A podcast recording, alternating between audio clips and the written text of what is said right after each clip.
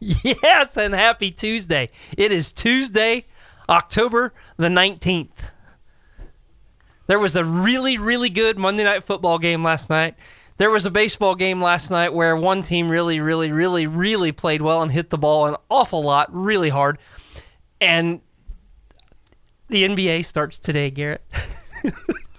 like it's officially basketball season someplace. And I know that we have a lot of people that listen to this show who probably don't care about the NBA. It's basketball season somewhere. Games are going to be played tonight by really good teams. Uh, there are stories all over the place. So I, I'm in an exceptionally good mood.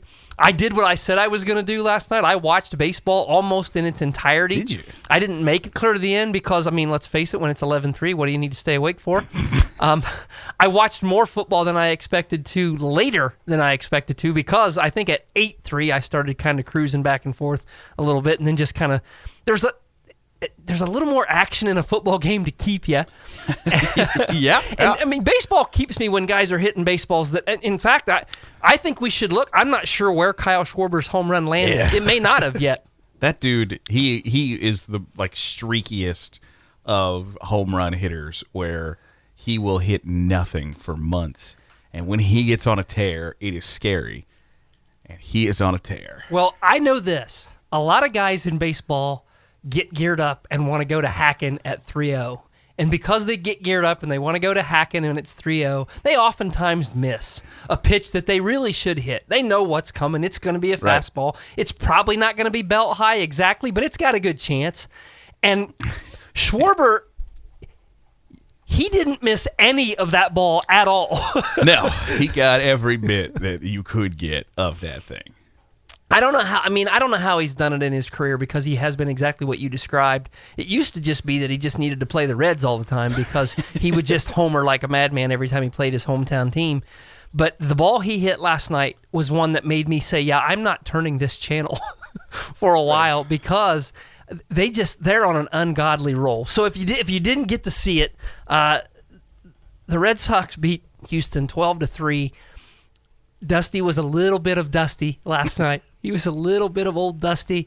Like it looked like he just decided, you know what, Urquidy doesn't have it. We're just gonna let him eat one. He's just gonna Right, take one it. for the team, As if it- like like a- it's a Wednesday I in was June. gonna say it's a Monday in June, man. It's like, well, he ain't, he ain't got it. Well, I might as well leave him out there for a while, as if it's not a seven game series. I kept saying to my wife, who cares not at all about any of it, but allowed me to watch it. I kept saying, he's not not taking him out.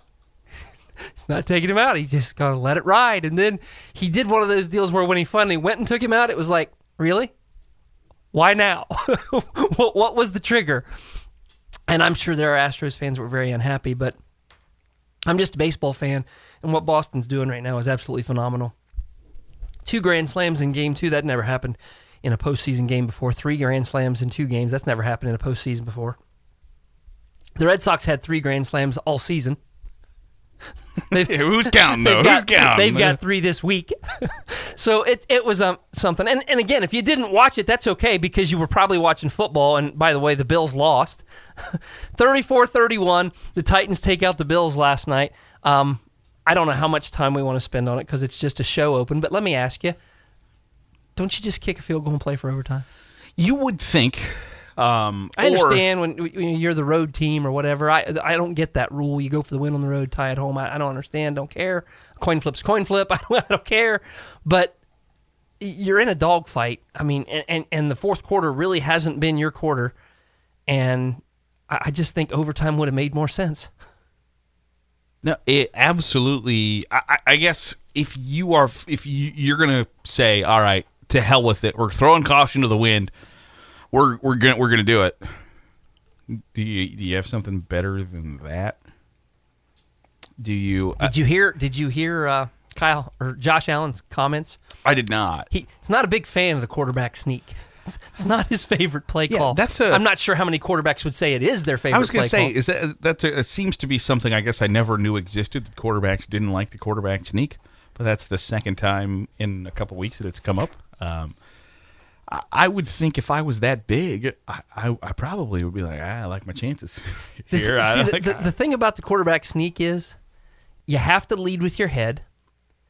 And number two, number two, if you don't get down early and get it done, and even if you're getting down fairly early, you when you quarterback sneak, you can't protect any part of your body from wherever they want to come after you. Like you just have to get the ball from point A to point B and and they don't have any way to, to, to protect themselves and they're leading with their head. And I get why they don't like it. Uh, and and maybe maybe I'm being you know uh, hindsight guy when I say you should have kicked the field goal.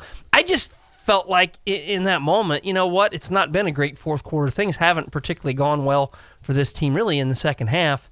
Um, how how about if we just play for overtime and because I think they they're the more talented team. Yeah, see, like, th- and that's generally the consensus is if you feel like you're a more talented team, you want to extend the game because the longer this thing goes on, the more likely it is that you're going to win. More snaps favors the more talented team. And then, and and I don't know, probably 95 times out of 100, I am straight on. Be aggressive. Go win the goddamn football game. And then last night was like, mm, I don't know, brother. I don't know, man. Here, here's the part that was that was more, I guess, surprising to me than anything else that happened in the sports weekend. Is they didn't get an inch and a half. they, in, a, in a quarterback sneak.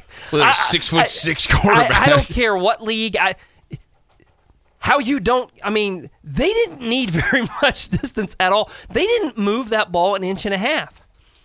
I, maybe they didn't move it a half an inch, and I, I, I'm I was shocked at that. And again, maybe that's the whole hindsight thing. But I, I legitimately was saying uh, right up to the snap, don't don't don't do this. Kick kick kick the field goal. Well, and I feel like at that at that close, you're not go like.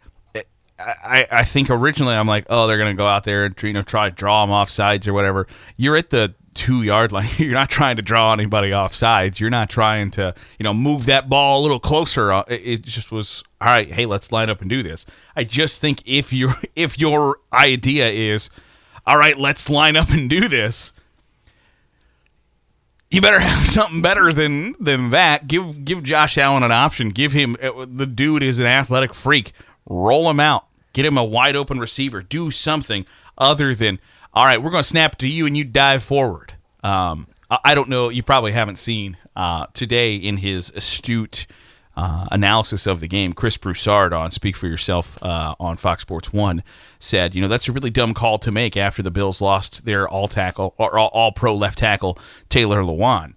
Uh, the problem would be that Taylor Lewan plays for the Tennessee Titans and not the not the Buffalo Bills. But he's like, how do you call that play after your all pro tackle Taylor Lewan leaves the game? I, and what's, and a- what's your response? Because Broussard's a pretty straightforward guy and usually owns it. But when you step in it that bad, somebody's Right, going to call right, you on it. When you got to say, well, actually, Chris, uh, You know what? Can we take like a seven minute commercial break? Taylor Lewan does not play for the Buffalo Bills, brother. Can we take like a seven minute commercial break? I think we should. So Here it was, go. it was a great sports night. It was. And I am admittedly much more excited about the fact that the NBA starts tonight than the average human being. Don't get me wrong, people. I do understand the idea that there are 82 regular season basketball games and that it's tough to to buy into something that lasts that long. And for most people, the season starts at Christmas, which is great. They do a great job of marketing that. It, it's just the idea. First of all, several things going on this year that are exciting to me. One is uh, Tristan Tom, or yeah, Tristan Thompson, not Tristan Thompson, Klay Thompson. Sorry, I was thinking Klay Thompson is going to get healthy. At some point this year, he's going to be back on a court. That's that's exciting to me. Um, the Bucks are going to be trying to defend, and I hate that phrase, but defend a championship with a guy who f- flies in the face of everything I believe about the game and is is is the league MVP and, and the Finals MVP and.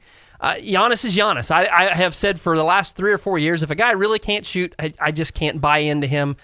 I, I watched the finals. I'm changing my mind. Giannis is just, he's the exception that proves the rule, and that guy's got it. It's going to be fun to watch. Uh, the Nets could be, could be the, the, the best offensive team that the game has ever seen and be as close to unbeatable as you can be if they've got everybody healthy and intact, but they don't have. They still could win a title without Kyrie Irving. But they could also be an absolute tire fire before the season's over, and I want to watch. I can't wait to see how that goes. I really, honestly, I can't wait. I because they're going to be entertaining basketball regardless of what's going on. Um, I don't know. I just feel like there, there's there's there's two or three teams that got a great chance to win the NBA title, and last year we saw what injuries can do to change that whole landscape. And I, I'm an NBA guy, so I can't wait. So in honor of the NBA starting, I'm actually going to have one one thing per segment for most of today's show. It won't happen now, but uh, over the course of the show, one thing per segment that is a a, a fun fact because the NBA is back and, and, and getting started tonight. I'm excited about it. I can't help myself. You aren't. See, you're yawning in there while I'm talking Well, about it. no, uh, you know, there's just uh, I am in that camp of let me know when let me know when Christmas is here and I can watch the premier games and I I, I don't think 82 games is as many as like, like people uh, have a big hang up on 82 and my thing is like I just I don't ever know who's playing who when they're playing and where I can watch it um, which I used to think like I used to think I, back in the day, NASCAR was on like five different channels, and people would bitch that they didn't know where to find it. Yada yada. yada. I'm like, are you that stupid? And now that I'm 31 years old, oh, I don't, I don't know. I don't know who plays on TNT, what night they play, where they play, when they play. Well, Um, let- and and let I am he- that stupid. Let me help you tonight because it's the Brooklyn Nets and the Milwaukee Bucks on at 7:30 on TNT. That's that's that's a good way to start. Somebody's going to get a ring, then they're going to go play a game, and it's going to be uh, a recall back to the conference finals and and all that. That's exciting stuff. That's 7:30. Then at 10 o'clock on TNT, and again, I won't be able to stay up, but I'm going to try to stay up for at least some of it. Golden State plays the Lakers. I don't know what Golden State is. Klay's not back yet, but Golden State's got Steph Curry. If Steph Curry's playing, I want to watch. If LeBron's playing, I generally want to watch. They're both on the same court. I'd like to watch. So that's tonight, and and then I'll kind of keep you filled in as we go. NBA TV carries a lot of their obvious games and TNT, but you, you got baseball tonight too, right? I mean, all over the place. There, there are a pair of baseball games. tonight. Baseball games, yes, there are baseball games, and and baseball games on TBS and FS1, correct? Yes. Uh, TBS games start at five o'clock. I believe so. Uh, f- let me let me double check. I, actually, uh, yes, TBS starts at five. Dodgers Braves five o'clock Eastern time for a game in L.A. So two o'clock, a two o'clock start first pitch there for the Dodgers. Does the fact that the Dodgers are down to nothing mean it's more likely that kids will skip school and go to the game, or less likely that kids will skip school and That's go a great. That's a great question. if you, let's say, Cookie, you are a Dodger season ticket holder. You got tickets to Game Three, the NLCS starts at two o'clock this afternoon. You, you and your your kid going to school today, or uh, you- uh, Micah, Micah going to school today, or I- I'm going to say this. The likelihood is yes, son, go to school. I am getting a day off work, and I'm going to be with nobody. I'm going to have a seat open I'm, next to. I'm going to have an empty seat. I'm going to eat as much as I want and not worry about it. And I'm going to be not bothered or encumbered with responsibility for about three and a half hours. That's it's a not bad way to look at it. Probably the take that I was going to go with. I just always I I would uh I would tell my wife this that uh, you know what. Oh, little Johnny here's going to learn more at the ballpark today than he is in uh, in in English class. I promise you, he's going to learn more about the English language today than he will from Yes, from he- from Mrs. McClure's English class. the I'll tell you. The do's and the don'ts. Yeah, do's and the don'ts. So as you can tell, I'm excited. It was a big night last night. It's a big day today for a guy like me. And obviously, there's still a lot going on with baseball. There's a lot ahead in the playoffs, and we've got a whole lot of things we want to get to talking about. So we're going to take our first Don Jenkins Jeweler timeout. When we come back, we'll get into our poll questions, then start talking a little bit uh, of OSU, which we do each and every week and each and every day. It seems like. Yes, sir. And uh, I, I've still got my NBA stuff, so I'm going to throw that out there. I'm John Cook. He's Garrett Seawright, Cooking the Monster, Lima Sports Radio, 93.1 The Fan.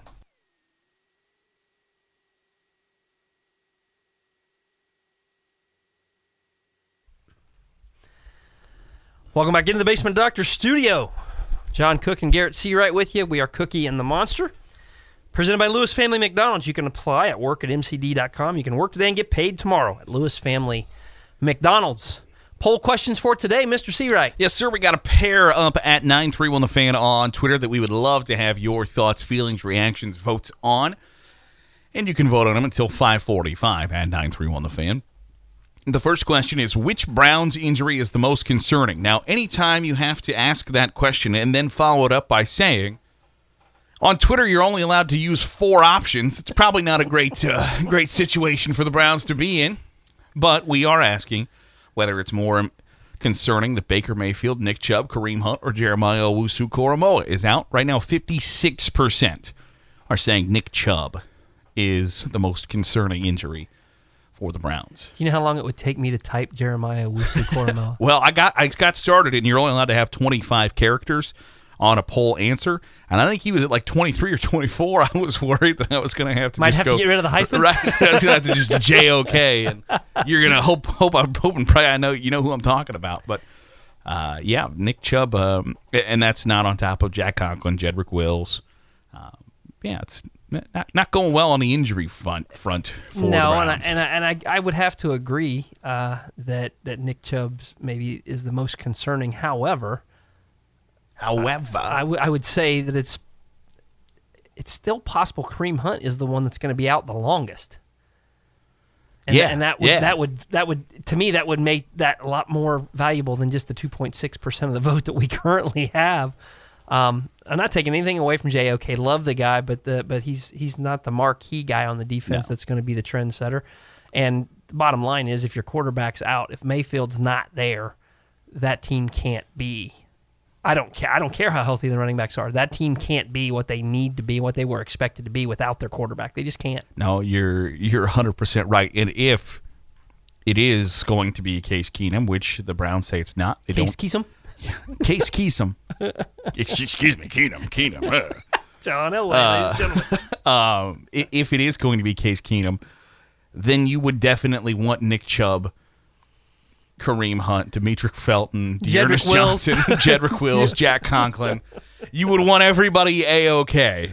Uh, and that doesn't seem to be the case. So that is our first poll question at 931 the fan. Our second question is Should Ohio State play an annual football game in Cleveland or Cincinnati?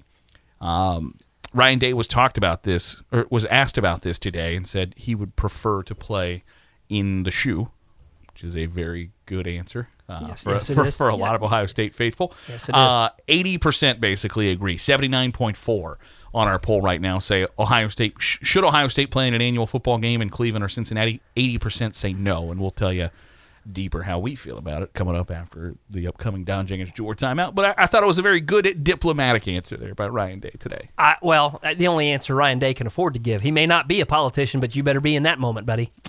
Absolutely. You better be in that moment. Absolutely. Other questions you could be a little more honest about. That one just they get you an answer and go. Somebody whoever coached him up, they were right. They were right. Good We're going to take our Don Jenkins jeweler timeout. You got until 5:45 to vote at 931 the fan on Twitter to vote in our poll questions. Look forward to having you do that. We'll check in on those a little bit later in the program. We're going to come back and talk about just that one question: Should Ohio State play neutral site games in Ohio? After this, Don Jenkins jeweler timeout. Cookie and the Monster, 93.1 the fan.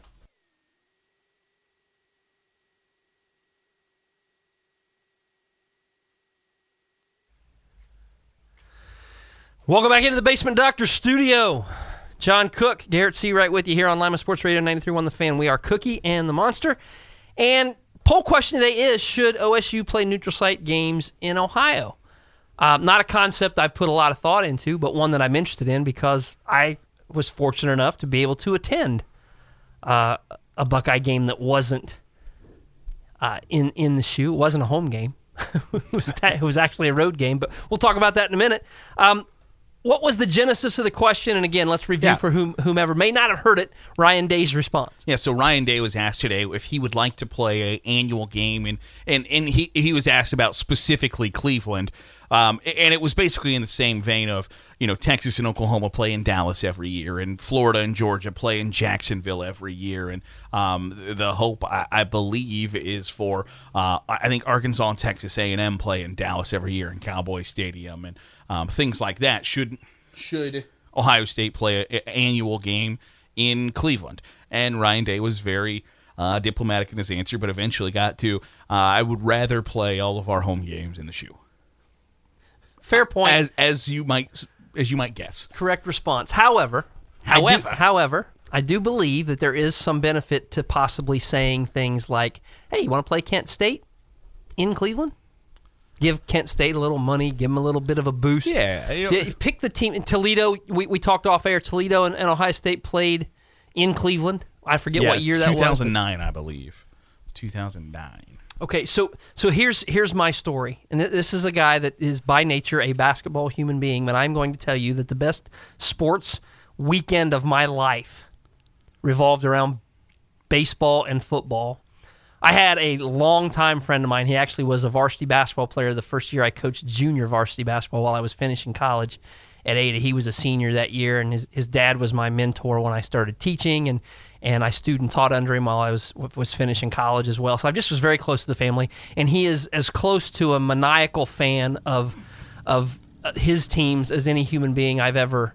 I mean, he's had some bad, bad, bad moments when things didn't go well for his team, and I got to be a part of most of them because the phone would always ring and it didn't matter what time. In fact, when when Saban and company, when he was at Michigan State and they knocked off the Buckeyes in what 90, 98. 98 Yeah. I, I got a I got about a 1.30 a.m. phone call that that night, and and my wife at the time, all she did when the phone rang, she said, "What the bleep, Hawk?"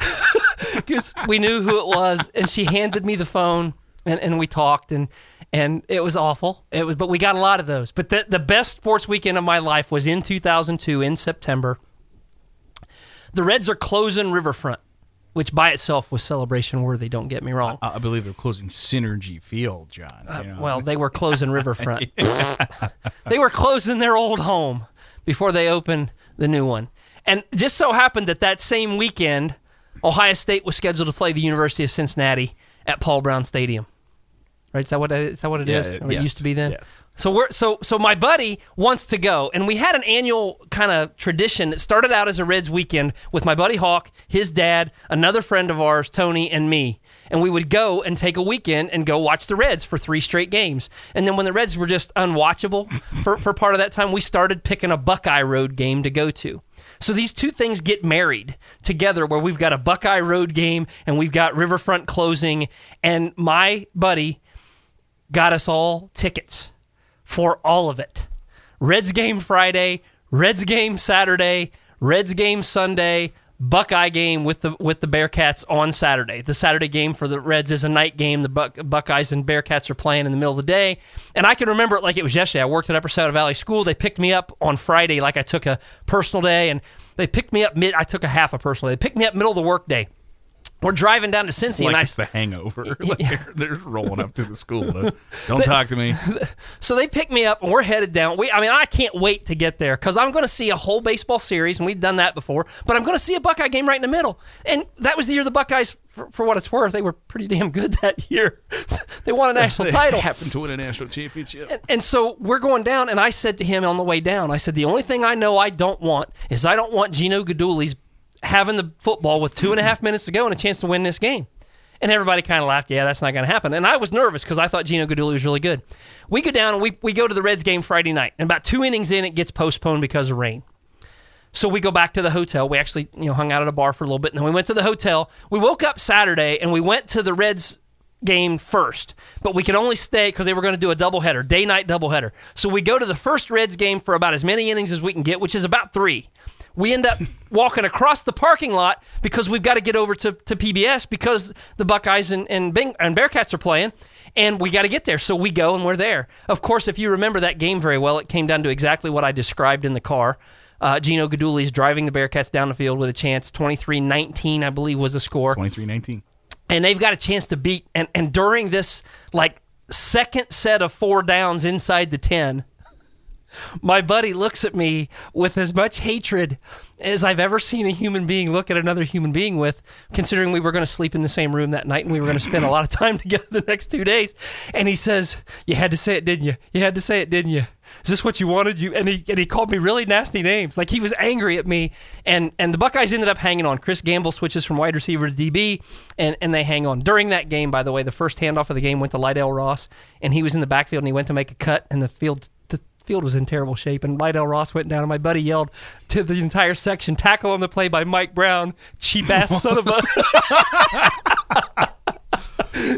That was that was how our day started. So we watched the Buckeyes win. Uh, by the way, I shake Herb Williams' hand and Archie Griffin's hand on the way back over to the baseball stadium. That was cool. And we go to the night game. We watch the Reds. And then Sunday we go back and we watch the Reds close Riverfront, which was a whole nother story I could tell that I don't have time for. What one of the coolest events in history. All the former Reds and they painted a big 14 on the pitcher's mound since Pete couldn't be there. It was kind of cool. But best sports weekend of my life, and I'm thinking to myself, if you could give me that Every time the, the, the Buckeyes play somewhere besides the shoe, sign me up. But But that's not happening. but um, I I I mentioned to John during the break that if there was going to be some sort of like, um, I I don't want I don't want an Ohio State you know Penn State game to annually be in Cleveland or Ohio State and Michigan State because obviously Ohio State Michigan is not going to be uh, in a neutral site game. Nor should it ever right, be right. under any circumstance, unless we're playing in a national semifinal. there was about to be a riot when there was discussion of Ohio State Michigan not being the final game of the regular season. Um, of the things Dave Brandon ever did as a uh, athletic director at Michigan, that's the one thing he got right was leaking that story. I, I'd be okay if they ever decided to play the one when it's scheduled to be at Michigan and move it to the dome up there. That'd be okay with me. That'd be all right. Nobody would complain about that. Um, but eh, you know, if they if there was if Kentucky said, "Hey, do you want to play a three game series? We'll come to your place, you come to our place, and then we'll play in Cincinnati." I would be all right with that. Or West Virginia said, "Hey, you want to play a three game series where uh, we, come to Cleveland and Columbus, and you come to Morgantown?" I got no problem with that. I, I like. I, I I don't actually. I don't mind neutral site games as long as it's if Ohio State's going to lose a home game every year or something like that then then no I don't want I don't want that to happen but every once in a while and I don't want to be like Alabama where every damn year they're playing in Orlando or they're playing in Charlotte or they're playing in Atlanta to start the season I don't want to do that but every once in a while if you can get a marquee opponent or at least somebody bigger than your San Jose States or Kent States or whoever I think it would be cool to play. Yeah, I mean, you either have to do something to help the mid-major programs in your state by playing them and allowing them to experience that profile and a little bit of extra money that may come from the NFL side of things, or you've got to make it a marquee matchup. And I'd say this: if Alabama's willing to play somewhere besides Atlanta for their neutral site game, let's play them in Cincinnati. Right. I think that'd be great, but I'll bet they'll never agree to it. Right. Eh, Well, and, and at that point, you're losing. Um, it, you know, the horseshoe sits 105,000. Bryant Denny is 90,000. There's no point to sit in. You know, go to a go to Paul Brown Stadium where it's 66,000. But you're What- right. what- what's if- the average cost of a ticket at Ohio Stadium? more than you would? So I'm just saying you Right, go you, you go a- a thirty percent increase in every seat costs that. Where if you play it at, at, at Paul Brown Stadium, Or you know when they played. Um, you know, earlier in the season when they were like, "Please, for the love of God, somebody buy tickets to our game." You know, maybe that wouldn't be so bad to play in Cincinnati. But uh, I just I don't think it's a bad thing necessarily if every once in a while, where once every five or six years, where say somebody from another Power Five conference says, "Hey, would you want to play in?" If Tennessee says to Ohio State, "Hey, what do you think about a four-game deal? You come here, we go there, we play in Cincinnati, and we play in Nashville. Let's do it." Like that would be cool to me that you're playing these guys four times over the course of a decade or whatever. You're playing in, in you know NFL stadiums or whatever. I have no problem with that. But if it's just a like the one-off when they played TCU in Dallas a few years ago, like oh, okay, well that that that doesn't really do anything for me. was that the game that TCU ran the coolest kickoff Yes. return thing ever when the guy laid down? Yeah. That was that was yeah. Yep. Not a great night for the Buckeyes. I mean, No. bottom line turned out okay. Ryan but- Day got a win as the interim head coach because Urban Meyer's an idiot. Uh, recurring theme, but uh, but yeah, he was- kept that hidden really well for quite some time. well, he, tried, he did his damnedest. He did a damn good job there. I don't I don't know if I'm if I'm Ryan Day. Well, if I'm Ryan Day, who cares about all this stuff? Like we're good, we, we'll play wherever. But I, I don't know. Maybe it's too altruistic to say this. I, I don't like when college games get moved off campus. Period. Yeah. I mean, in, in any game should be on a campus. Well, and I, it's I, I I think it's it's really bad in college basketball, where Ohio State's for a very long time their premier non-conference games did not happen at the Schott. Right. Where it was it, it it was really really really bad, and now they're trying to rectify some of that, but it's still not great. Where the only time you get to see some premier conferences play each other is in Maui or Atlantis or wherever in preseason play outside of the ACC Big Ten Challenge or whatever. Um, they- they've tried to rectify that, but even you know the Champions Classic between UCLA, Kentucky, um, Ohio, State, State. and it, it th- those games don't happen on campuses. Where if you want to build future college basketball fans, by God, put them in front of people.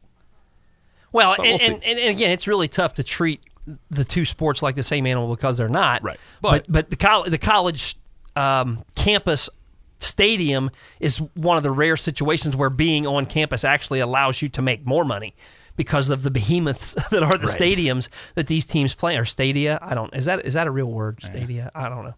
But I mean, you know, Penn State, Michigan State, Ohio State, uh, Bryant Denny, and, and Tuscaloosa, you, you don't have pro uh, stadiums that seat that many people. I mean, there are a small number out there, and Jerry World might be the one that. That's why every every every football game that doesn't get played on a campus seems to get played there, or one about one out of every two seems to get played there. It makes sense, but.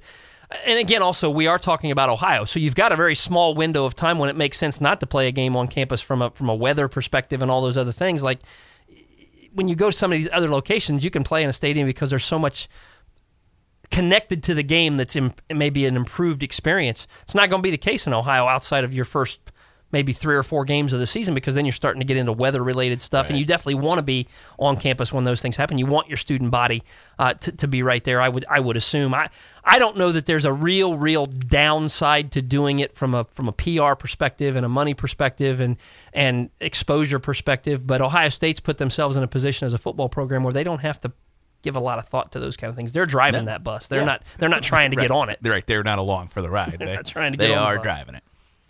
Let's take a Don Jenkins Jeweler timeout. When we do, we will come back. And we've got an open segment, and so I'm going to talk a little NBA uh, just a little bit. But before I do that, how about this? Did you see these today, Garrett? Fun facts from the NBA. I did not. 2013 feels like a long time ago, right? It, it, it incredibly does. It's not terribly long ago. it's not. Eight years, 2013. Did you know there were obviously 10 starters in the 2013 NBA All Star game, and of those 10, seven of them are still active? Did not know that. Did you know that Chris Paul is the only one of those seven that doesn't play for the Nets or the Lakers? I did not know that. How's that for a fun fact in the NBA? That is a fun fact. I got four more where that came from. So if you enjoyed that, stick around, All right. folks. Time for a Don Jenkins Jeweler timeout. Garrett and I will be back after this on Lima Sports Radio 93.1 The Fan.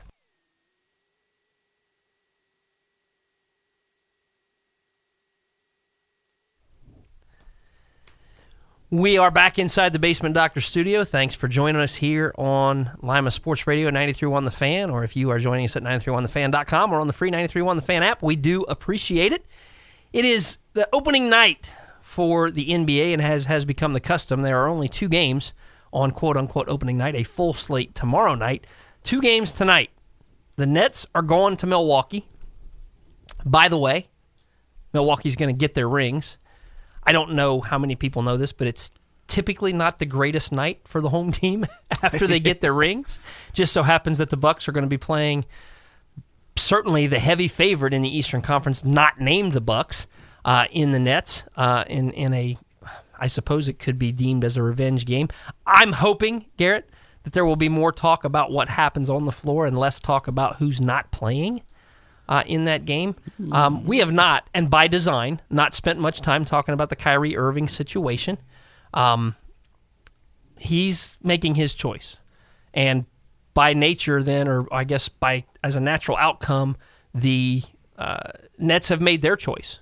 They don't want a part-time player. They don't want a guy that could play on the road and play in some venues, but not others. Can't play at home. Can't practice at home. Um, so he's not going to be a part of things, at least or until he makes the decision uh, to to do whatever he needs to do about his vaccination status. They're they're being really tight-lipped about that, as though somehow they're protecting his his HIPAA rights by not saying that he's not vaccinated. He's believed to not be vaccinated, as they say. And can we correct something while we're on the air here? Oh, he he he on his Instagram live last week said, "I am not vaccinated." So he, I, I he managed has- to miss that. He has enough. officially said he is not vaccinated. Okay. Well, I, I we, we need to eliminate a word from the English language because I'm I'm like the word police. Uh-huh. Unvaccinated is BS. There's no no one is unvaccinated. You are either You are either vaccinated or you are not vaccinated. Unvaccinated can't really be the because when you are unemployed, it means you were and now you're not. When you are when you get undressed, you were dressed and then you chose to be not dressed. You got So are you sure? You sure I wasn't born undressed? no, you you were you were born naked because you were never dressed. So you were born. But so stop with the unvaccinated. People aren't vaccinated and then become not that anymore. But it, it's easy to say. It, it is. So is non-vaccinated. Same number of syllables, and it makes more sense. So mm. I'm just on word police. I, I'm just that's me, and uh, it's not a political issue. I'm not going to talk politically about vaccination. I'm just going to say let's just use more appropriate grammar. I disagree bigly. okay. Very well said, Mr. Seawright. After the Bucks and the Nets, and I'm going to go out on, on a limb here and say the Nets are going to just throttle them on, their home floor on ring ceremony night. Then the Lakers are going to going to take on uh, the Golden State Warriors, and the Lakers are what the Lakers are. I mean, it's LeBron and it's Russ and it's AD and and they got a uh, they really did cobble together a very nice roster of other guys outside of that. There's a little bit of age on that roster, especially some of those perimeter guys. I didn't know Wayne Ellington was still able to play in the league, and he's going to be an important part of their their bench rotation. It sounds like Their average age is 30 years old. that's uh yeah 30 years old. yeah that's that's Okay. that's that's steep, but it will serve them well on some on some level. Um, I'm excited about the start of the NBA. I do think that there's going to be a ton of uh, jockeying for playoff position. That's really not going to matter um, about who's got home court and who doesn't. I think that's going to be less important than some people think, but. It's going to be an interesting NBA season, and it starts tonight. And on our way out, I'll throw you one more interesting NBA fact. The 2021 NBA Finals were the first NBA Finals since 1977 to feature to feature no former NBA champions. Not a single player on either roster had a championship, and that's the first time that's happened in the NBA Finals since 1977. Time for another Don Jenkins Jeweler timeout. We're going to come back, recap our poll questions, and take a good look at the college basketball top 25 that's out. He's Garrett. I'm John. We're Cookie and the Monster. This is Lima Sports Radio 93.1 The Fan.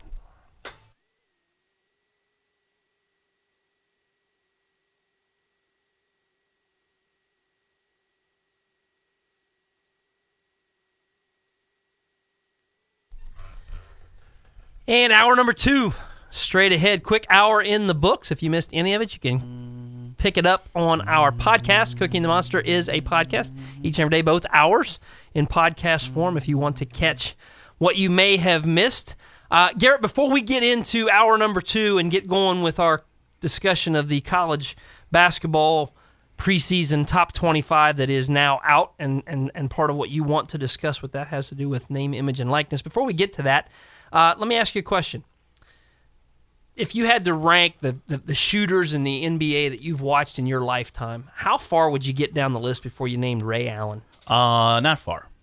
Not far. I, he's got to be top 10 Yeah. for most humans yeah. So here's a fact for you. The Warriors play the Lakers tonight, so he'll get it. He'll get a head start on this. We'll see how this happens. Oh, it- If, if Steph Curry misses his next 500 three-point field goal attempts, he's going to have a, a higher career three-point field goal percentage than Ray Allen at the end of that 500 miss streak.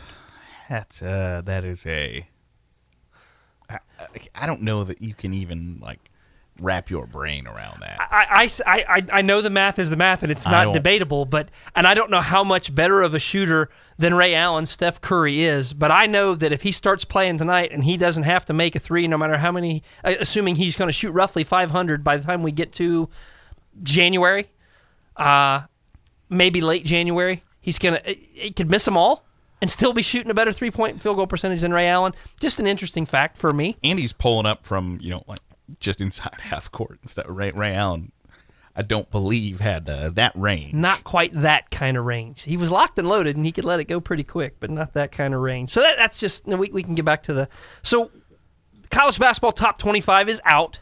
Uh, we did touch on it very very briefly Yeah. uh, the other day, very briefly. Gonzaga is the runaway choice to be number one in the preseason, which is great for them. It used to be if they could get to number one, it was a, a, a kind of a program milestone. Now this will be the second year in a row they've been number one in the preseason. Um, which has dampened a little bit, I suppose, the excitement because they absolutely got molly mollywomped in the national title game by Baylor. Uh, got manhandled. And the team that they knocked off in the national semifinal with a basically just inside half court buzzer beater by Jalen Suggs, the UCLA Bruins are locked in at number two in the country in the preseason with an awful lot of talent returning uh, from that roster. Both teams, obviously, with a ton of talent back. Um, a lot of the usual suspects, some not so much. I, I, I got to be honest, Garrett. I'm, i love college basketball, and I always will because, again, the campus experience and all that stuff is great. I love the basketball itself, although I do believe that the, that the quality of basketball at the college level has declined consistently over the last 10 or 15 years because guys don't stay in college very long. I still love the game. I am struggling to get really super excited about college basketball this year because there are so many cases where I don't know who the hell's playing for who.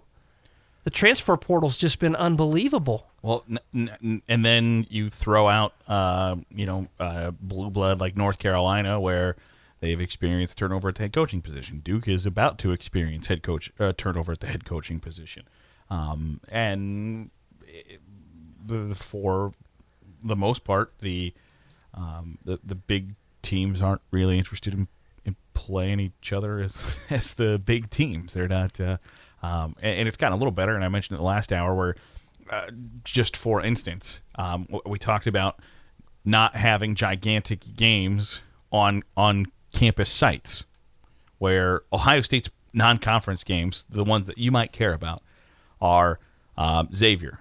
They are at Xavier, I believe is at Xavier. It says at Xavier, Cincinnati, Ohio. So I have to assume that's on campus.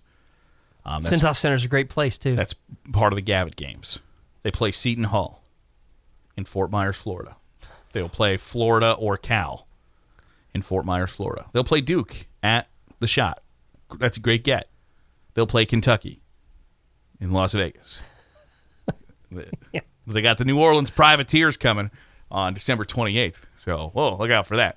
Um, but a lot of those big, gigantic blue blood blue blood schools aren't real interested in playing each other, and they're not real interested in playing high quality mid majors either. So you don't get a lot of great matchups that coupled with you don't know who the hell anybody is. You don't know where where they are, how they got there, and there are some coaches that don't drive that bus like they used to.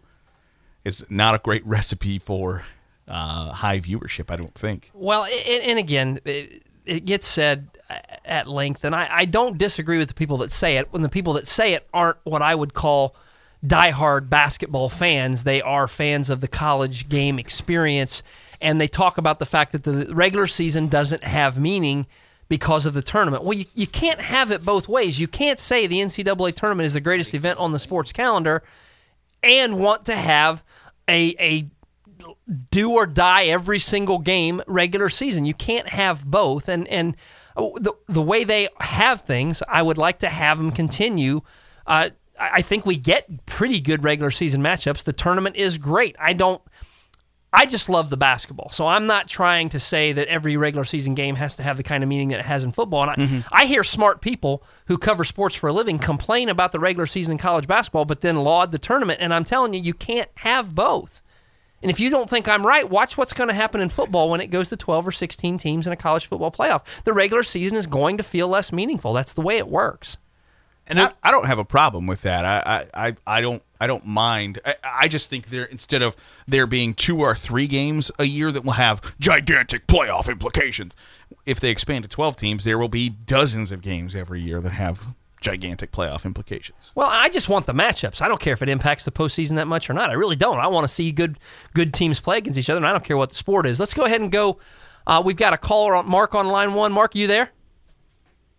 Hey guys. Hey, how yep, are you? I, uh, good. I, I'm big into the regular season for college basketball, especially the last couple of years, because I do think the quality of games over time here these next few years is going to pick up with the committee not doing, you know, the quadrant win, you know, against ranked teams a lot because now you really don't get penalized as much if you lose um, to a really good team. And in fact, I mean, there are committee members that say playing a tough road game against a quality competition, losing that game now is is almost better than a win against a crappy team. So I, I do think this is going to help make the regular season a little bit more meaningful the one to me, and I honestly, the the tournament, the actual conference tournaments that they play, I hate them.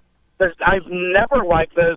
It's to me a gimmick. Like the tournament itself, amazing. Nothing, nothing can detract from that. And I love the regular season tournament. You know, the regular season champion because it's a slog to get through. You know, 18 to 20 games that you play and have an ultimate champion. So if there's anything that they could do without in college basketball, to me, it's the ridiculous conference tournaments that we play. You know, some teams playing five games in five days. You know, if you're talking the ACC, because it does nothing for you unless you're one of those four or five bubble teams really trying to get in. Yeah, Mark, I couldn't agree with you more. They're not going anywhere because they are an absolute monstrous moneymaker, and that's why they were created, and that's why they exist. I've made the argument before leave, leave the tournaments in place, but I would still rather see the regular season champion from a conference get the automatic bid, and they won't do that because it takes away from the meaning of the tournament. Well, people are going to watch the tournament anyway. People are going. I mean, networks are going to pay to put it on. Those those smaller conferences that are are giving away, you know, making their automatic bid go to their conference tournament champion. That's what adds the excitement. I think it's unfortunate. I, I don't like the fact, because what you said about the regular season is true. I don't like the fact that we, we take a four day event and we give somebody a tournament bid based on that when we took four months to determine who was really good, and one bad day can undo that. I understand that's how we decide a national champion, but that's what you sign up for with a national championship tournament. I think if you really want to reward teams and put them in that dance, you should start rewarding them for what they do in the regular season over four months, not what maybe happens over four days. But that's just my feeling. And I don't think that's ever going to change either. Well, yeah, and and to me, and I've seen it. Yeah, obviously, as a Michigan fan, it's something that that last year came back to bite us when you know um, Eli Brooks went down, and then for a while uh, that was two years ago. Isaiah Livers last year went down, um, and, and I'm sure we all remember Kenyon Martin in their conference tournament. You know, in that first game that they played, Cincinnati was a juggernaut. You know, when they had best team in the um, country that year. Oh gosh, you know the big left-handed uh, the mark whatever his name was, the guard that they had when they were number one and dominating. They're playing in a meaningless conference tournament. You know, UC's number one seed was guaranteed. I mean, and then he goes down and it completely changes the entire complexion. And that's always something to me that, that weighs because it's like, you know, rarely does anything good come out of the conference tournament. Occasionally you get those teams that we talked about that are bubble teams, but mostly it's negative that come from those. Well, and you, and you will see teams that, that have to make that decision every year I mean, to start that tournament. It's almost like a, a, San Antonio Spurs regular season game. If I'm a if I'm a team that's bid is locked up and I know I'm going to make the tournament and I get off to a a 16 to 2 deficit in a conference tournament, do I just punt and go ahead and go on home and get rested up so I can be where I want to be when the national tournament starts? I think there's always the possibility of that. It's not likely to happen, but it is possible. And, and we've seen teams that commit themselves to that conference tournament, and I've seen Ohio State do it play well enough to get to the semifinals or get to the finals, and then they, they don't appear to have a lot left when the tournament starts for real on that Thursday or, or Friday of the next week. And and so I don't think there's a, a definite way to fix it, make it perfect. Um, you know, I, I, think I love college basketball. I think it's a great sport. I think there have been a lot of negative uh, factors that have impacted it in a way that that hurts the sport as a whole. But on the whole, I'll take what we have. Mark, thanks so much for the call. Thanks, Jeff. That was Mark from Van Wert joining us. Uh, we're going to take another Don Jenkins Jeweler timeout. Wanted to get Garrett a chance to talk a little name, image, and likeness. We may try to squeeze that in before the end of the program, but we're going to take our break now because we got to get back for football at 5.15. I am John Cook. He is Garrett Seawright. I'm Cookie. He's the monster on Lima Sports Radio, 93.1 The Fan.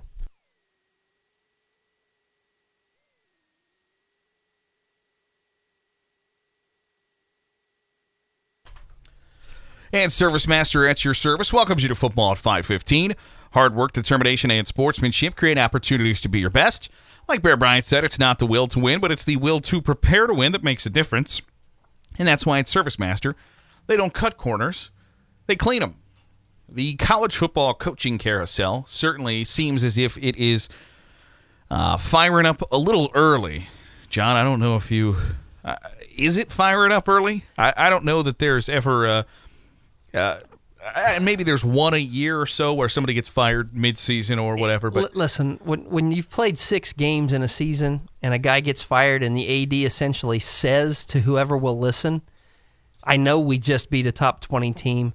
but we really didn't want to leave the door open for us to get hot at the end of the year and lose a chance to get in. And we didn't want to get behind other teams who might be. Lo- they they fired a guy mid-season because they want to start the carousel. Yeah, I mean, yeah, they- they it's starting early by their own admission. Way to go, LSU. Solid. they want to hit the start on the carousel. Um, USC, I think, it was in the same vein, and I don't know. I, I don't. I don't know what you gain by starting the carousel early because it ain't like if you think Luke Fickell is your guy or Mel Tucker or whoever. It, it ain't like on two weeks before Thanksgiving they know they go oh you know what? Hell with it. We'll see you Cincinnati. I'm going to LA like it, it ain't happening until December or January so I don't know I don't know what you gain. Um, and obviously Nick Rolovich at Washington State is a whole different uh, a whole different ball of wax that why that job is opened up but it is another Power Five job that is open and people are going to be angling for and I, I just it, it just seems uh, earlier than normal to me that everybody's trying to get in front of everybody else to make sure they fire their coach so they're at the front of the line to, to get whoever they, they deem as their next You wanna just be- you wanna be a gigantic con- success. You want to be a conspiracy theorist? I do. Rolovich wants the LSU job, Ah, well, so he got himself fired. Now, now he'll go get vaccinated. well, Rolovich wants the Liberty job, and when LSU hires Hugh Freeze, he can go get the. Uh, Hugh Freeze, how about that? That is a H- how many guys are going to answer the question about the LSU job in the next before Saturday? oh a Jim. Jimbo's already answering the question.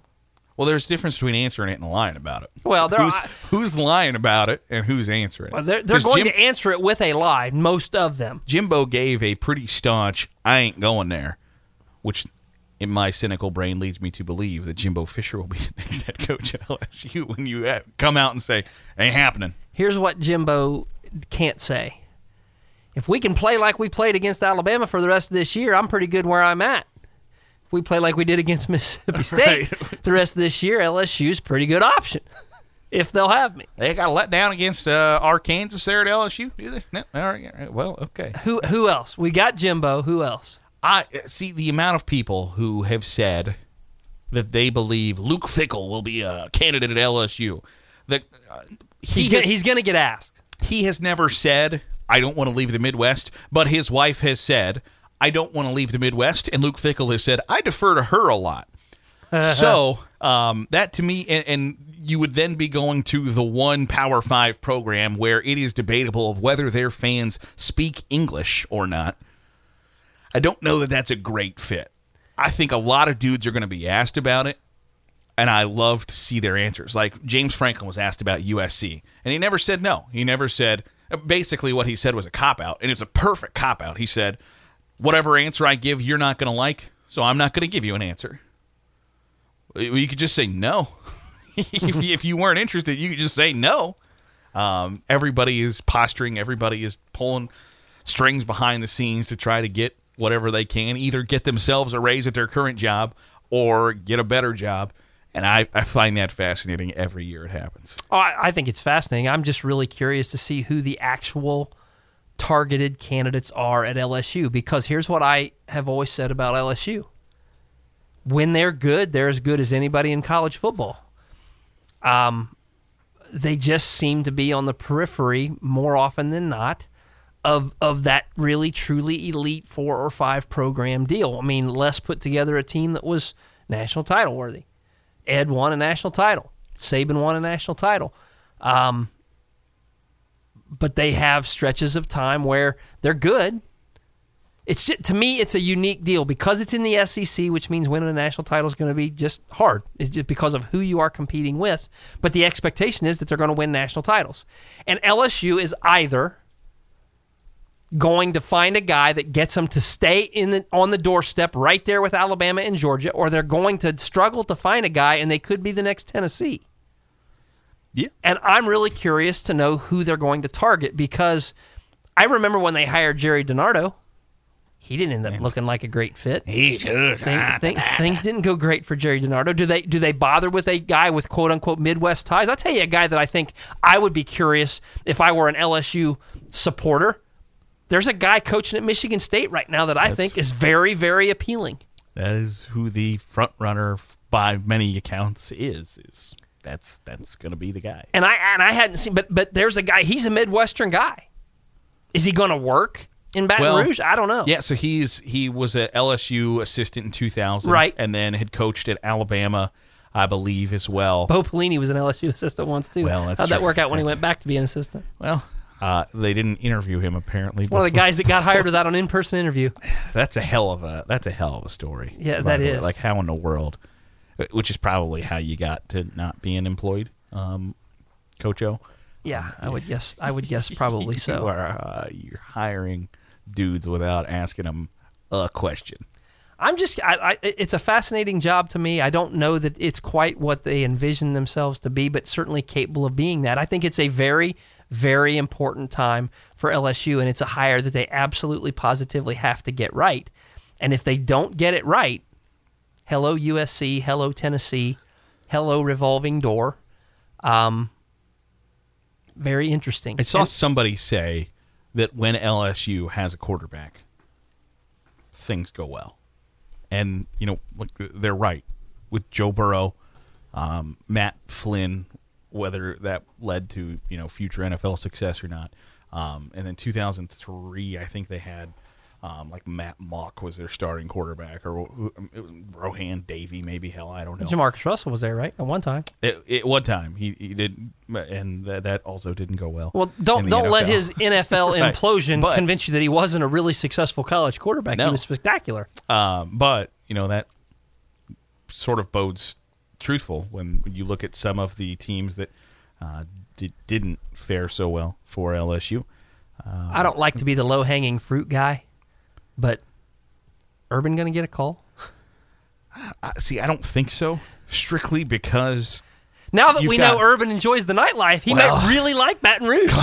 he, he, he, I'm sure he would love Baton Rouge, but I think um, with the whole like, hey, we've got a pretty bad reputation right now, where um, the, the entire athletic department looked the other way while women told us that athletes were sexually assaulting them. Um, I don't know that Urban Meyer's the guy to step into Baton Rouge, but also I don't know that they care. I don't know if they've got a He- conscience and Here's what I can tell you. I don't know what the administration at LSU wants. I know that the fan base wants to win football games. Period. Period. period. don't care how it They happens. don't want somebody to come in and be the new sheriff in town and clean up the image of the athletic department. That that can be done by, uh, you know, they they can hire a, a squeaky clean lacrosse coach and they can hire a squeaky clean whatever. They want a guy that's going to win football games. And, I, and I'm just because it's the SEC because they've shown the, ability to get to the top of the SEC uh, in spurts it makes this hire incredibly important. And there's nobody that jumps off the page to me as the guy that's the right fit for the job um, that doesn't already have a really good job. And, that's true in, in a lot of circumstances. It's just like I said, when we watch what's happened to Texas, when we watch what's happened to USC, and we watch what's happened to, ten, to uh, Tennessee, LSU feels like they could be next in line there. So that's why I'm intrigued by what might happen. See, I feel like there are there are a couple of jobs where you don't put a list together. You wait to see who comes out of the woodwork for you because LSU, Ohio State, Texas, um, Florida, Georgia, Alabama are some of those places where it doesn't matter who I want, but if if Bob Stoops calls LSU and says, "Hey, wouldn't hate it," that matters to you, right? If Urban Meyer or if Dabo Swinney says, you know what, I'm looking for a bit of a change after a bad year here at Clemson, you're not going to not listen. Like you would be stupid to say, well, actually, we already had our list together, Dabo, and sorry, but uh, you weren't on it.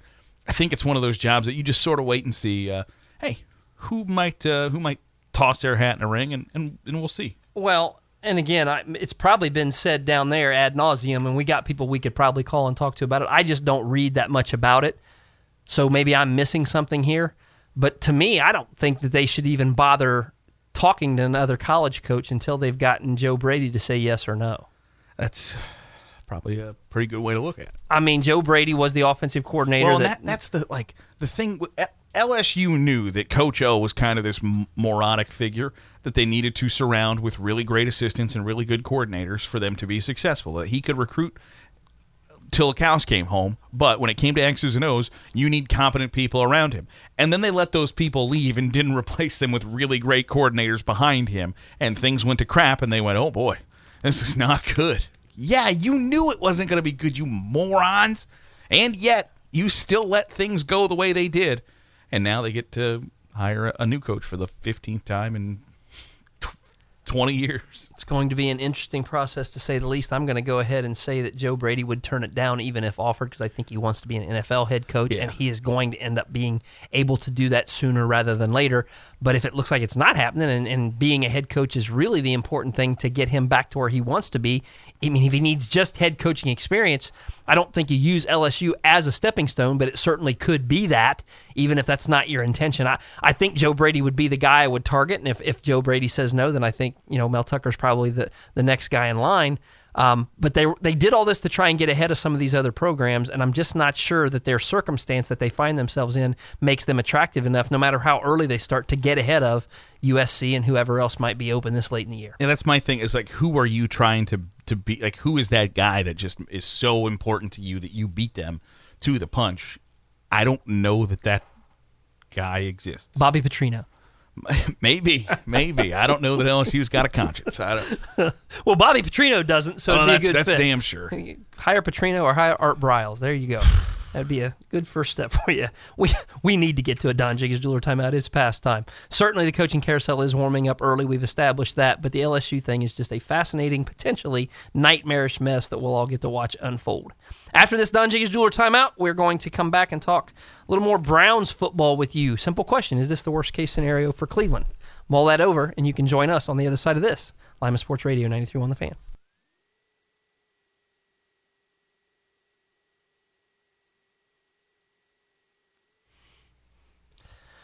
Welcome back into the Basement Doctor Studio. Cookie and the Monster on Lima Sports Radio ninety three 931 The Fan, presented by Lewis Family McDonald's. You can apply at work at mce.com. You can work today and get paid tomorrow at Lewis Family McDonald's. And the Dodgers are out to an early 2 0 lead, courtesy of a Corey Seager home run. So they're trying to keep uh, from from basically ending their season with a loss today. Uh, Is this a must win? No, that's a must win if you're down 3 0. Not technically, but, uh, but uh, certainly don't want to put ourselves in a must-win position if we're the Dodgers. Uh, Dodgers up 2-0 early. So Garrett, the simple question is: is is the circumstance in which we currently find ourselves a quote-unquote worst-case scenario for the Browns? Yeah, You think so? I think I think so. Um, if if especially if Baker Mayfield can't go on Thursday, um, he revealed today he has a fully torn labrum in his left shoulder.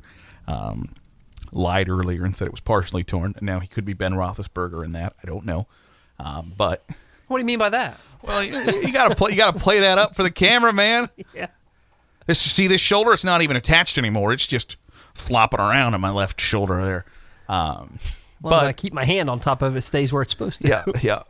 Uh, but fully torn labrum. You're missing two tackles. You're two stud running backs.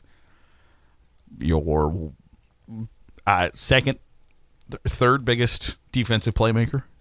I don't think it's unfair to say. I, I would say this. I- If you feel like you got an offense that you can't put on the shoulders of Baker Mayfield, you are in a bad spot right now. it, bad spot, but I, I the reason I say it may not be worst case scenario is obviously things can always get worse. So I don't want to start worrying about or trying to project outlandish potential twists and turns that, that could could change things. I'm going to talk just more about the reality of the circumstance and and some what I think might be some almost predictable things that could make it worse. Both of their running backs are dealing with calf injuries. Is that correct? Yes. Look, I don't- look, there is nothing that is less predictable from a healing standpoint and from a durability standpoint than an injured calf. We already know Oh. that Kareem Hunt is out for multiple weeks. Nick Chubb may or may not play Thursday. He is he is out. He's definitely Yes, out? They, they Okay. a little bit ago. So- he is out. Let's let's just say, for the sake of argument, you manage in uh, a week from Thursday. You you've got one of them back. I, there there is very little security in I'm back when it's a calf. They could hurt injure themselves that thing again. walking between meetings. On an off day. Muscles are finicky. Uh, well, and calves in particular, and I, I said this before. Now, I wish I was a little bit more prepared to give you the exact of it, but Mike Trout got a calf injury in May, Yeah. and he was supposed And- to be out about three weeks. I've played as much baseball since May as Mike Trout. He did not. He did not come back, back. on the field. Again, I don't know that they're the same injury. I know it's the same body part. And I had the misfortune of tearing a calf muscle last winter. Now, I have some advanced age. I have some less than less than optimal physical conditioning to begin with. But I'm telling you what, my calf wasn't close to right until the middle of April. And I, I'm just I don't know that we're worst case scenario because if we start seeing re injury, particularly to things like that, then I think there's a potential this thing gets worse. Do we feel like Kareem Hunt's going to come back at some point? Yes. Do we feel like Nick Chubb's going to come back at some point? Yes. The Baker Mayfield question is maybe the biggest one right now. Um, I, I, I hate to say that it could get worse, but the worst case scenario right now to me doesn't apply because we can talk about the potential return of guys. The worst case scenario is you take any one of those three and possibly two of those three and say there is no return this season. That's the worst case scenario. See, I, f- I feel like at this point when you're three and three, maybe getting that news ain't bad because you could just full on, hey, we're going to tank and we're gonna get, we're gonna right torpedo this bad boy and try again next year. Well, here, just for bleeps and giggles, let's let's ask this question. Let, let's say they decide, or they the, the injury news is worse than they think, and Baker is done. What are they tanking for? Because every year somebody jumps up there and becomes the guy we didn't expect him to be, Zach Wilson. But I don't even see. If you're tanking, you're tanking for a quarterback, See, that's my, like the, and I don't know who that's going to be. the Detroit Lions are not don't have a win, and it's remain to be seen when they're going to get it.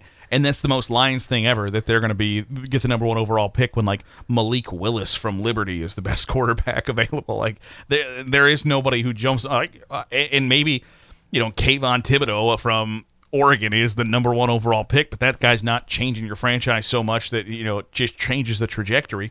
I think if the Browns get a top five pick, you get you know uh, maybe you get uh, another offensive tackle that doesn't cost you as much as Jack Conklin does, or you get a wide receiver who doesn't cost you as much as Odell Beckham Jr. does, or whatever the case may be. You get another defensive playmaker that's the difference. I don't know, but. I, I, I just always am under the impression that if you are not going to win the Super Bowl, and Baker Mayfield's got a torn up shoulder, you got two missing tackles, two of your missing running backs, and you got a decently tough stretch coming up. Make that decision, torpedo it, and try again next year. Now, nobody wants to hear that. Nobody's got the cojones to do it, but you might as well get a top five draft pick out of the deal if you're going to have just a season that has completely gone off the rails on October 19th.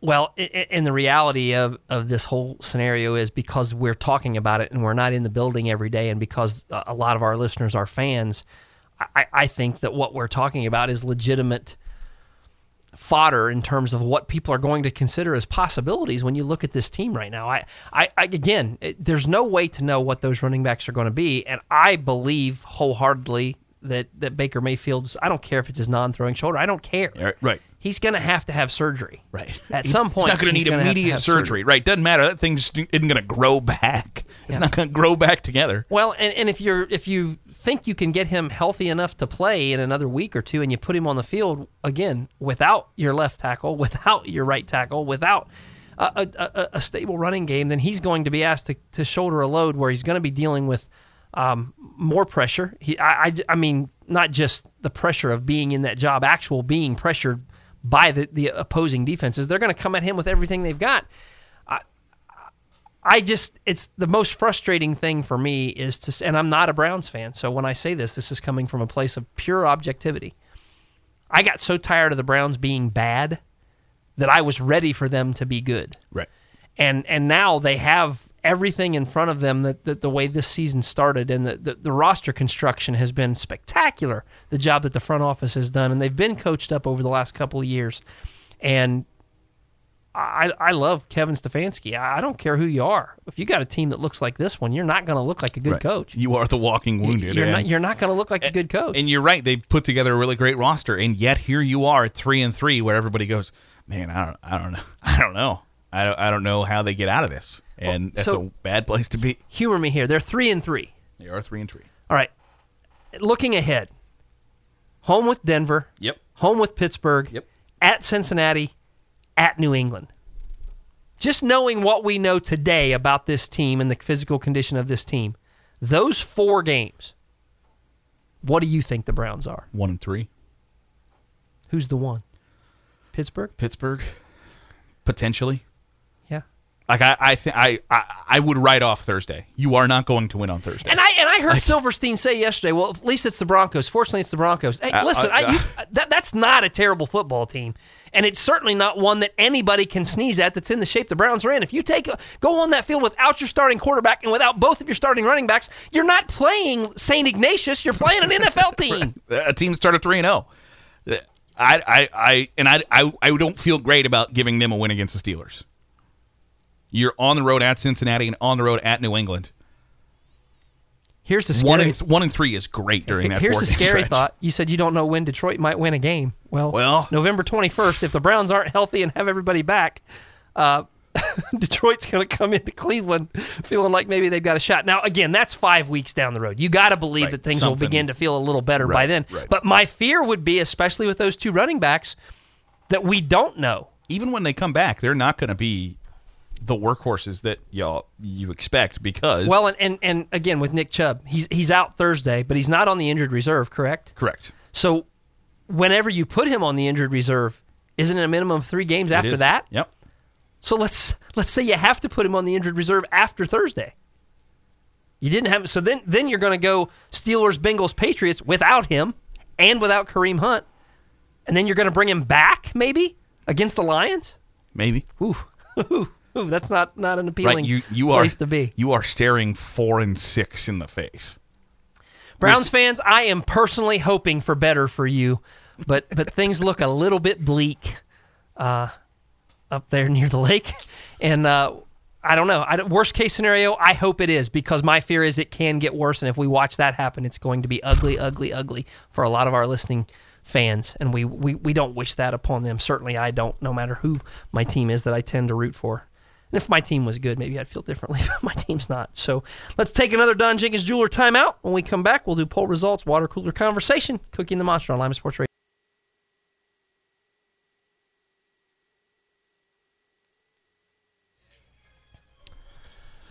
Final segment of Cookie and the Monster here on the fan. Garrett, let's talk poll results for today. We asked which Browns injury is the most concerning. 58% say Nick Chubb. We also asked should Ohio State play an annual football game in Cleveland or Cincinnati? 81% say no. I got to agree there. we we talked that one all the way through. Got to agree there entirely. So I've been given NBA facts. This will be part of my water cooler conversation. I gave you two, Yeah. t- uh, three really interesting facts, or at least two really interesting ones, and one that was just kind of there. But fact number four for today: last season's postseason for Ben Simmons, you know, wasn't wasn't like very memorable. Did not go well. Ben Simmons missed more free throws this past postseason, 48, than Steve Nash missed in his entire playoff career, 44. That's not a place you want to be. And here's one for all the the the the generation Y or whatever the gen- generation this is that we're actually living in now. Young people will will like this better than than the older listeners, and that's okay. We're gonna gonna do this anyway. So there are a couple of young guys playing in the league right now, um, that have a name that no one else has ever had in the history of the NBA, which I find kind of interesting, at least a little bit. And the reason I say that the young people will get it is because of who it ties into. Tyrese Halliburton and Tyrese Maxey. Halliburton is a guard for the Kings. Maxey's a guard for the Sixers. The only players in NBA history with the first name of Tyrese both got drafted in 2020. And I'm going to say if Tyrese Gibson had never done the That's true. the Too Fast, Too Furious uh, franchise that he did, we might not have any Tyreses in the NBA. That's probably safe to say. Any water cooler conversation from you on our way out? Uh, UAB is apparently joining the American Athletic Conference. They have a rivalry with Memphis that I did not know about. A rivalry football trophy that is a 100 pound bronze statue of pork ribs. That the Battle of the Bones is back between UAB and Memphis. I can get on board with a trophy that looks like that. I may actually watch that game if I can see that trophy. 100 pound bronze statue. Thanks so Thanks so much for joining us for today's episode of Cookie and the Monster. We're back tomorrow with a very, very short show. Watch some baseball tonight. Watch some NBA tonight. It's out there. Lima Sports Radio, 93 on the fan.